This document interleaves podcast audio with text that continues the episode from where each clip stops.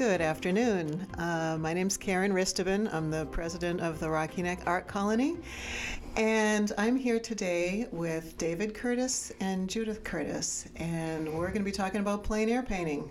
Um, as folks may know, we have a first ever uh, inaugural, first annual Cape Ann Plein Air event coming up this coming October, October 10th through the 16th. Um, and it is Cape Ann wide, involving all four Cape Ann communities. Uh, Gloucester, Rockport, Essex, and Manchester, and all of the arts organizations on and about Cape Ann uh, are involved as well. Many, many moving parts. And so we're here today to uh, talk a little bit about that and its um, importance to the Cape Ann community and talk a little bit about the uh, history and tradition of plein air painting on Cape Ann. So um, I, uh, I'm going to start the conversation by saying, kind of starting the way we did at the, the last event that David and I spoke at, which was um, a SeArts event about six weeks ago. And I um, gave a little presentation about some of the uh, historical context for plein air painting on Cape Ann, and Judith Curtis can do a much better job than I can on that end of things. But mainly, um, I started out on that to say that I'm not from a plein air tradition as an artist or um, even an, as an appreciator. I completely appreciate the skill and admire, and, and I'm in awe of the skill that it takes to be a plein air painter, a good one. And um, yet, I've always wondered the why of plein air painting. Why do people go out with easels in all weather and paint uh, from nature and paint? What is already the most, you know, amazing, you know, natural world that we have. Why do people do this, David? Well, I, I think you get more vitamin D to start with, right? You're out in the sun all day, so uh, no, I, I think it's I think it's for the inspiration that nature provides a great inspiration. It's also three dimensional. So I, I, think you're drawn to nature and the challenge of trying to uh, emulate or imitate nature is, is, is always a challenge. And I think nine times out of ten, you lose the, the battle with nature, and nature is the winner. So, uh, because as the great philosophers said, uh, Plato, Socrates, Aristotle, you can't reproduce nature, and it's impossible. Uh, so the challenge is there if you really sort of have this inkling. So I, I think number one, you love nature. You love to be out in nature. Uh, I have a lot of students over the years who are hikers, and so all of a sudden they've come into painting because maybe they can't hike as often, or they're outdoors people who pick up a brush and want to spend more time out of doors. So there's a lot of that. I think recently I was out setting up to paint. This fellow was walking his dog, and he looked at me. He says, "Out here to paint?" And I said, "I'm not sure." and I and I think that's what that's what it's all about. Is yes, there's a bit of a battle with the weather conditions and things like that, but that's that's part of the challenge. Mm. Give us a little bit of your background, David. Well, I started off. I was very fortunate and had a father who was an artist, Roger Curtis. Uh, native of Gloucester, um, and then my uncle was the high school art teacher, Howard Curtis. And so I was fortunate to be raised in an artistic family. My older brothers were both painters as well. So that started, and then I was fortunate to find a teacher in Boston by the name of Ives Gammell, who uh, was much for the craft of painting, which was very necessary. So I started off as probably a, a studio painter, portraits, still lifes, interiors. Mm-hmm but that wasn't for me. And I learned that early on. That uh, and I was with a friend in the studio, and he said, "Well, what are you going to do?" And I said, "Maybe I should try landscape." So I'm going to move back up to Gloucester, the best landscape in the in the world, uh, to paint. And he says, "Well, let me be the first investor in your landscapes." So he gave me some money. I came to Gloucester. I, that year I did 130 some odd paintings and um, he we met almost to the day we made the agreement. He picked out 10 paintings, and I always thought those were the best 10 paintings I painted that year. Mm. So my odds were pretty bad, one out of 13. so I figured I better improve. So I practiced, and, and, I, and I tell the story to a lot of my students. So they understand they're not trying to go out there and make a picture. They're just trying to learn something to take the next step. And so I practiced rocks, skies, trees, just kept on practicing. And then one day I realized I had a painting, you know, and um, I think I, th- I think that's what it's all about. Yeah, but I think there's a love of nature that really inspires uh, one to go outdoors to paint. I, I was also fortunate to meet Aldro Hibbard. A.T. Hibbard was one of the great Rockport outdoor painters, Mr. Snow, he was called. He painted mostly snow pieces in Vermont. And I met him and I was very impressed. I think I was about 16. My father was his agent.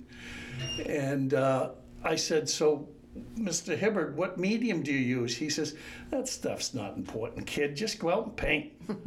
and that was the best advice I ever got, right? And all the I was fortunate to meet all the old Emile Gruppe, the old uh, the old painters who were outdoor painters, and they were all sort of in that same ilk. Uh, you know, talking uh, a tough talk about being outdoors. It was a rugged thing to do to paint plein air paintings, you know.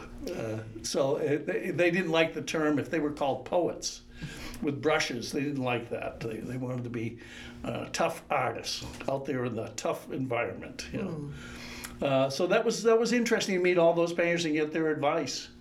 Um, and as I said, uh, so being raised in the environs of, of Cape Ann, uh, and then the, I think the, yes, we don't have the ships that maybe were here in the 20s, the beautiful ships that Mulhaupt and some of the early painters took advantage of, Teamy. Um, but certainly the landscape itself is still still prevalent and still beautiful, you know. Among plein air artists, is there a is there a wide range of approaches?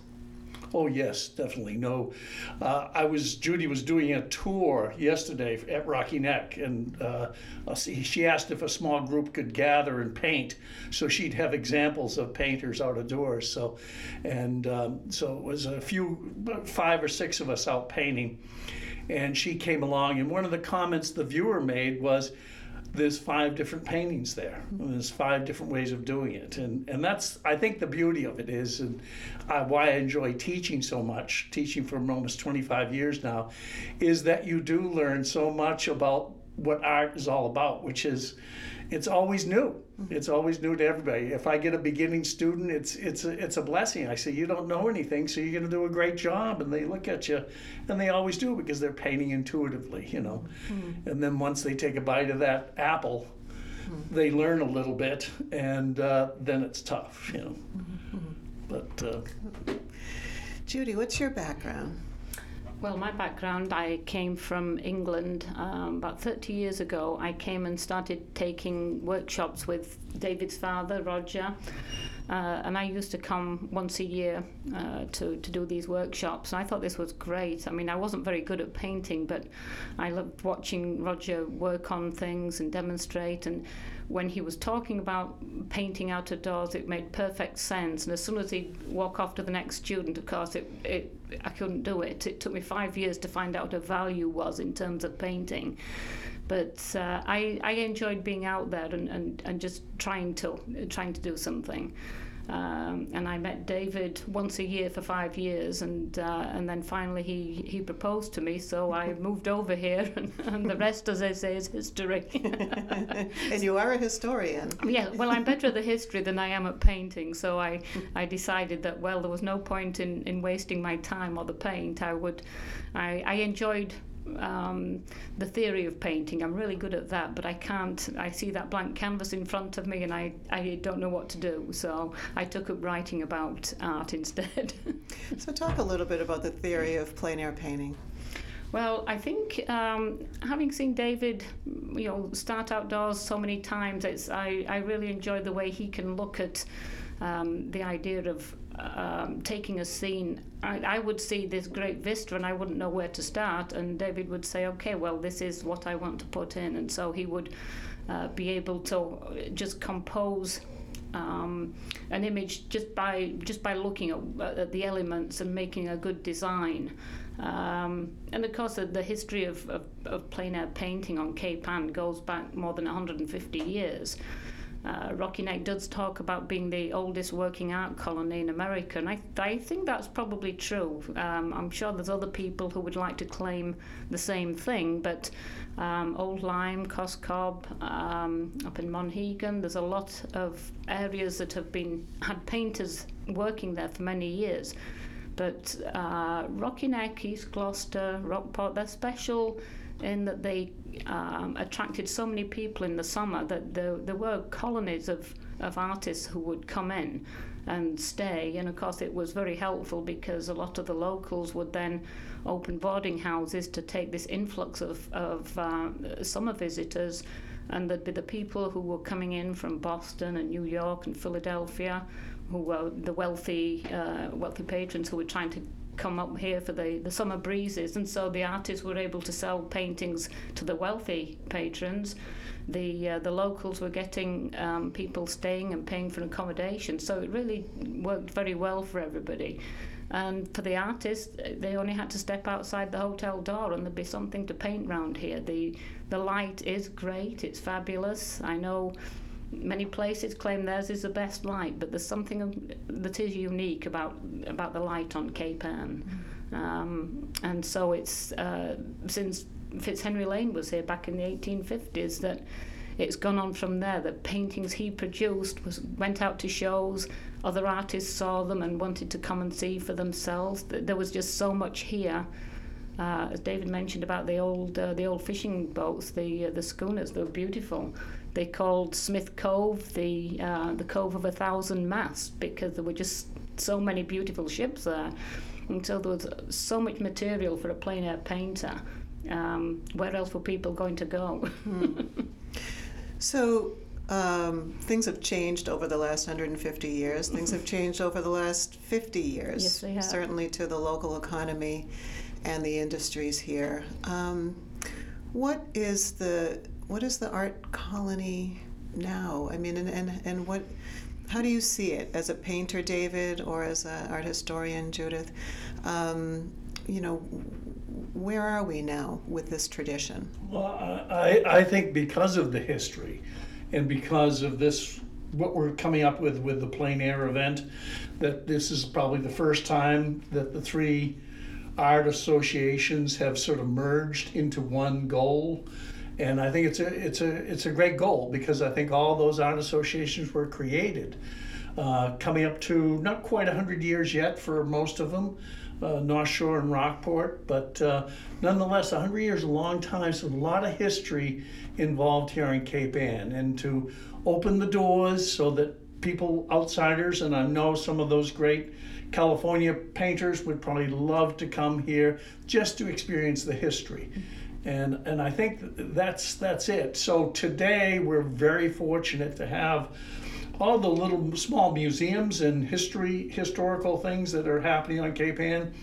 Um, I, think I think that's its advantage is that we do have these little nooks and crannies to go into. Um, you know, we don't have one major art or cultural uh, theater for everything. Uh, it's nice to have the Rocky Neck Art Colony, the North Shore Art Association, Rockport Art Association, and they're the original buildings that were founded by these artists. Uh, mm-hmm. And the artists put them together. If anything has changed, it would be that these small not-for-profit art associations need probably need to to to take the next step forward as as not-for-profits mm-hmm. and museum quality. Mm-hmm. All of the small not-for-profits support a lot of artists yes. and a lot of community members as well. Mm-hmm. So, well, as I see the the area uh, these days, I take uh, groups around Rocky Neck in particular just to discuss so many. They have a wonderful art trail. Uh, and uh, people come from all over the world to to come and see Rocky Neck and see where these artists were actually painting. I take groups from Road Scholar and Elderhostel, uh, and they are made up of people from as far away as Hawaii, all the different states, Midwestern states, who probably aren't used to anything like the, the coastal scenery that we have here. And it's just amazing that you're able to walk around and, and say, well, you know, Winslow Homer was out on the island painting. Um, and here is where Edward Hopper probably stood to paint the mansard roof. It was a painting that made his career. He, he was painting it in 1923. He was trying to get out of the uh, illustration business and become a fine artist, but he didn't have the, the means to do so. Uh, but by doing this watercolor in 1923, his girlfriend persuaded him to put it in the Brooklyn Museum exhibition, and he won the um, the, the, the hundred dollar um, purchase prize. So it gave him the wherewithal to step out and, and do change his career. Winslow Homer was the same. He was practicing watercolors in, in Gloucester. He was an illustrator, had been during the Civil War. Uh, and then he wanted to move into fine art also, and therefore he had to find a way of creating work that, that, that would fit into that, uh, that genre. So Gloucester's offered a lot of people a lot of, uh, a lot of opportunity.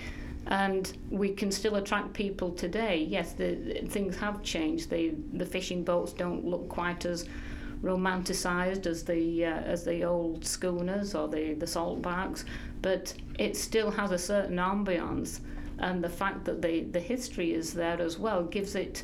Um, a certain cachet that people can come and they can still see, they can still stand in spots where some of the terrific artists were. I mean, we've probably played host to the the best artists in America. Um, Frederick Waugh was here in 1910. It was the only time he came, uh, he painted all summer. He'd have his son Coulton row him around the harbour in a in a dory, and he'd stop off at certain uh, spots and, and paint. Uh, and then he became a member of the North Shore Arts Association for the rest of his life. Although he didn't come back to paint here, it obviously had a huge influence on him. And so when we look around at, at the artists, at the amount of images of Gloucester that are shown around the world, no doubt. Uh, they're in the museums. Um, the, the, MFA, for instance, has a, a room full of paintings that were inspired by painters in Gloucester. So it still has. Uh, some of the sites have changed. Some of the places you can't get to to paint anymore because of uh, restrictions. But for the most part, uh, things haven't changed that much, and I think we can still feel that you know this is where plein air painting started. The the teachers from the uh, academies, uh, the museum school in Boston, from New York, from Philadelphia, and Cincinnati.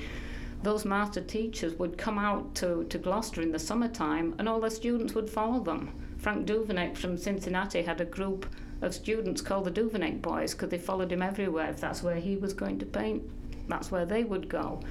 Uh, and then in time they would become great painters and have their own students. Um, it's been said that Frank Duveneck came here because Gloucester was on the same latitude as Venice, and therefore the light would be the same. I don't know if that's true. I adhere more to the idea that he came here because uh, his after his wife died, his infant son was brought up by his wife's relatives who lived in Cambridge, and they would come to summer in Gloucester. And so Frank Duveneck would come up to Gloucester to see his son. I thought that was more logical. Mm-hmm. But he would come and he would paint, and all his students would paint with him. They were painting from Banner Hill overlooking the harbour. They did some fabulous paintings, and they're still out there. Mm. So there are, you know, each teacher would bring people with him and then they would have their own students and so it sort of perpetuates this idea of painting out of doors and what Gloucester and, and Rockport and Cape Ann in general had to offer. Mm. So the Cape Ann Plein Air uh, event that's coming up in October uh, there will be 40 artists juried in to this uh, week, uh, 40 professional artists from all over the country and locally. So uh, many of our local artists are applying as well as people from all over mm-hmm. the country. And the 40 will be here painting in all four towns for the week and then their work will be shown and uh, offered for sale at the Rockport Art Association on the Saturday night, which is October 16th. Um, and we're hoping to have a lot of people coming in from out of town. Mm-hmm to meet um, the artists and see where they're painting and get to know them and their process, and then to purchase some of the arts uh, artworks on site or, or at, at Rockport later. Uh, there are a lot of associated events as well. There'll be a paint out in Essex on Saturday and an auction at Woodman's of those paintings on Sunday night, the last night, the 16th. Um, I'm sorry, the, the gala is on the 15th at Rockport. Um, anyway, we have so many events going on, I can't, can't keep them straight in my mind. Uh, we also have a quick draw event on Wednesday in Manchester, which um, will be very fun, and anyone can participate in that, including some of the juried artists. Uh, and that'll be a timed two or three hour uh, timed uh, event where you go out. Everyone goes out at the same time and, and, and paints, and then the the city, the town bell goes off and everybody has to stop and that those works will be available that evening in Manchester at the Trask House.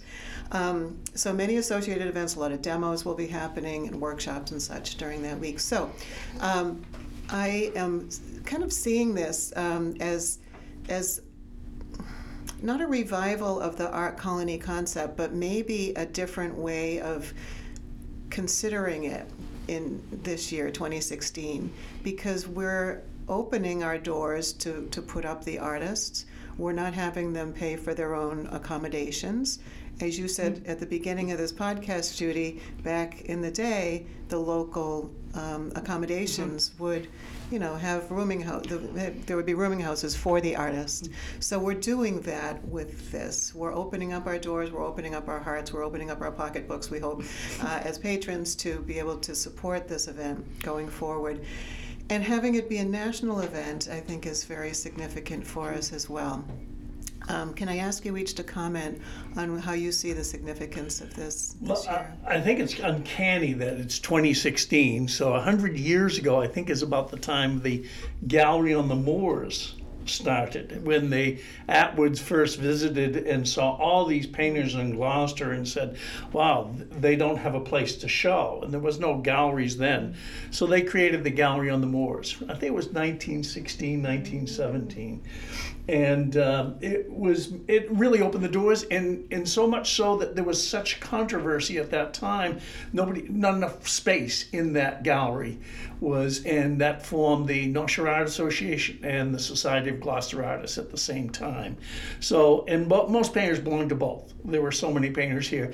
And so many painters began moving here and living here uh, in permanent residence. And so I just thought it was interesting that 2016 was the first one for a plein air event that and it was the first time somebody recognized the the great outdoor painters the the and and the term American impressionism might be relatively new but these painters that painted here were the American impressionists and if we had a strong school of painting I think it would be the American Impressionists, whereas was the strongest school that America produced.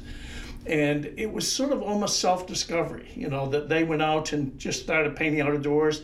They now had colors that they could have in tubes and use those to, to recreate what they saw.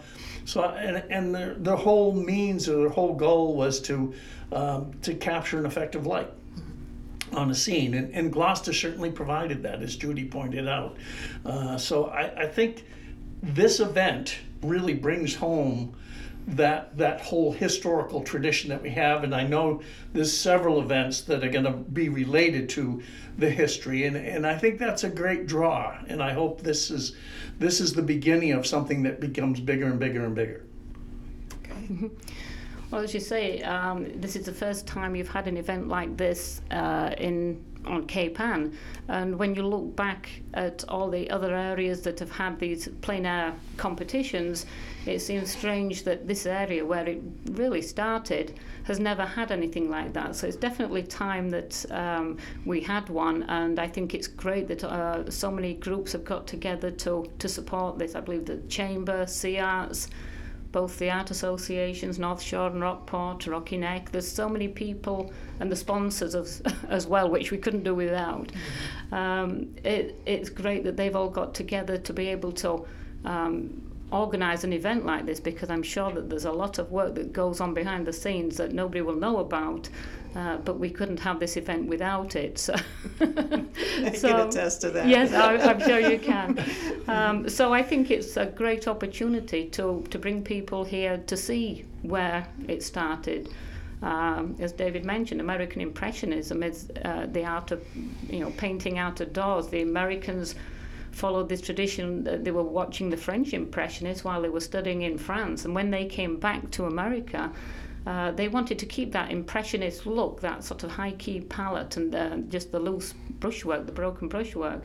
But they didn't want to lose um, the essence of the, the drawing concept either. And so they, the Americans were smart enough to, to keep that drawing ethic, uh, but also to loosen up the idea of the colour so that it represented more, you know, you're representing in nature the, the kind of the effect of light on the object that you're seeing.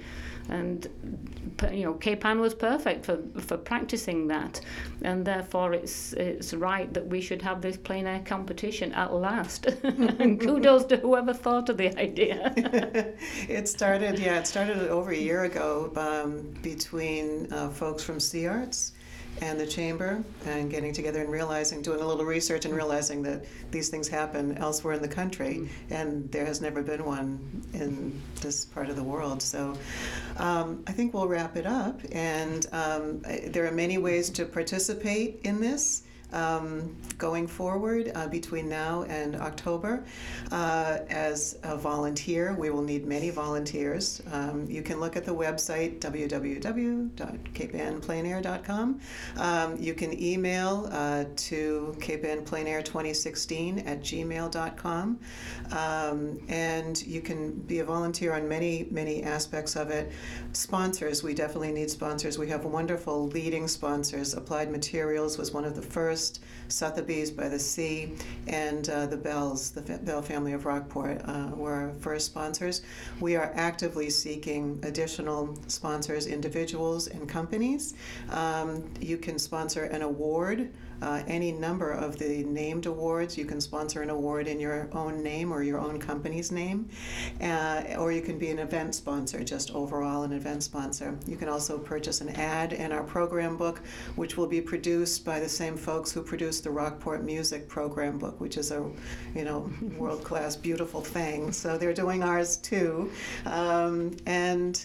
And you can participate by offering housing uh, to one of the artists who come in, one of the 40 mm-hmm. who come in from out of state uh, for the week. Um, and uh, there'll be there's information on the website about how to do all of that. So um, thank you again, David and Judith, for coming in, and thank you, Ann TV, for doing the podcast. Well, thank you.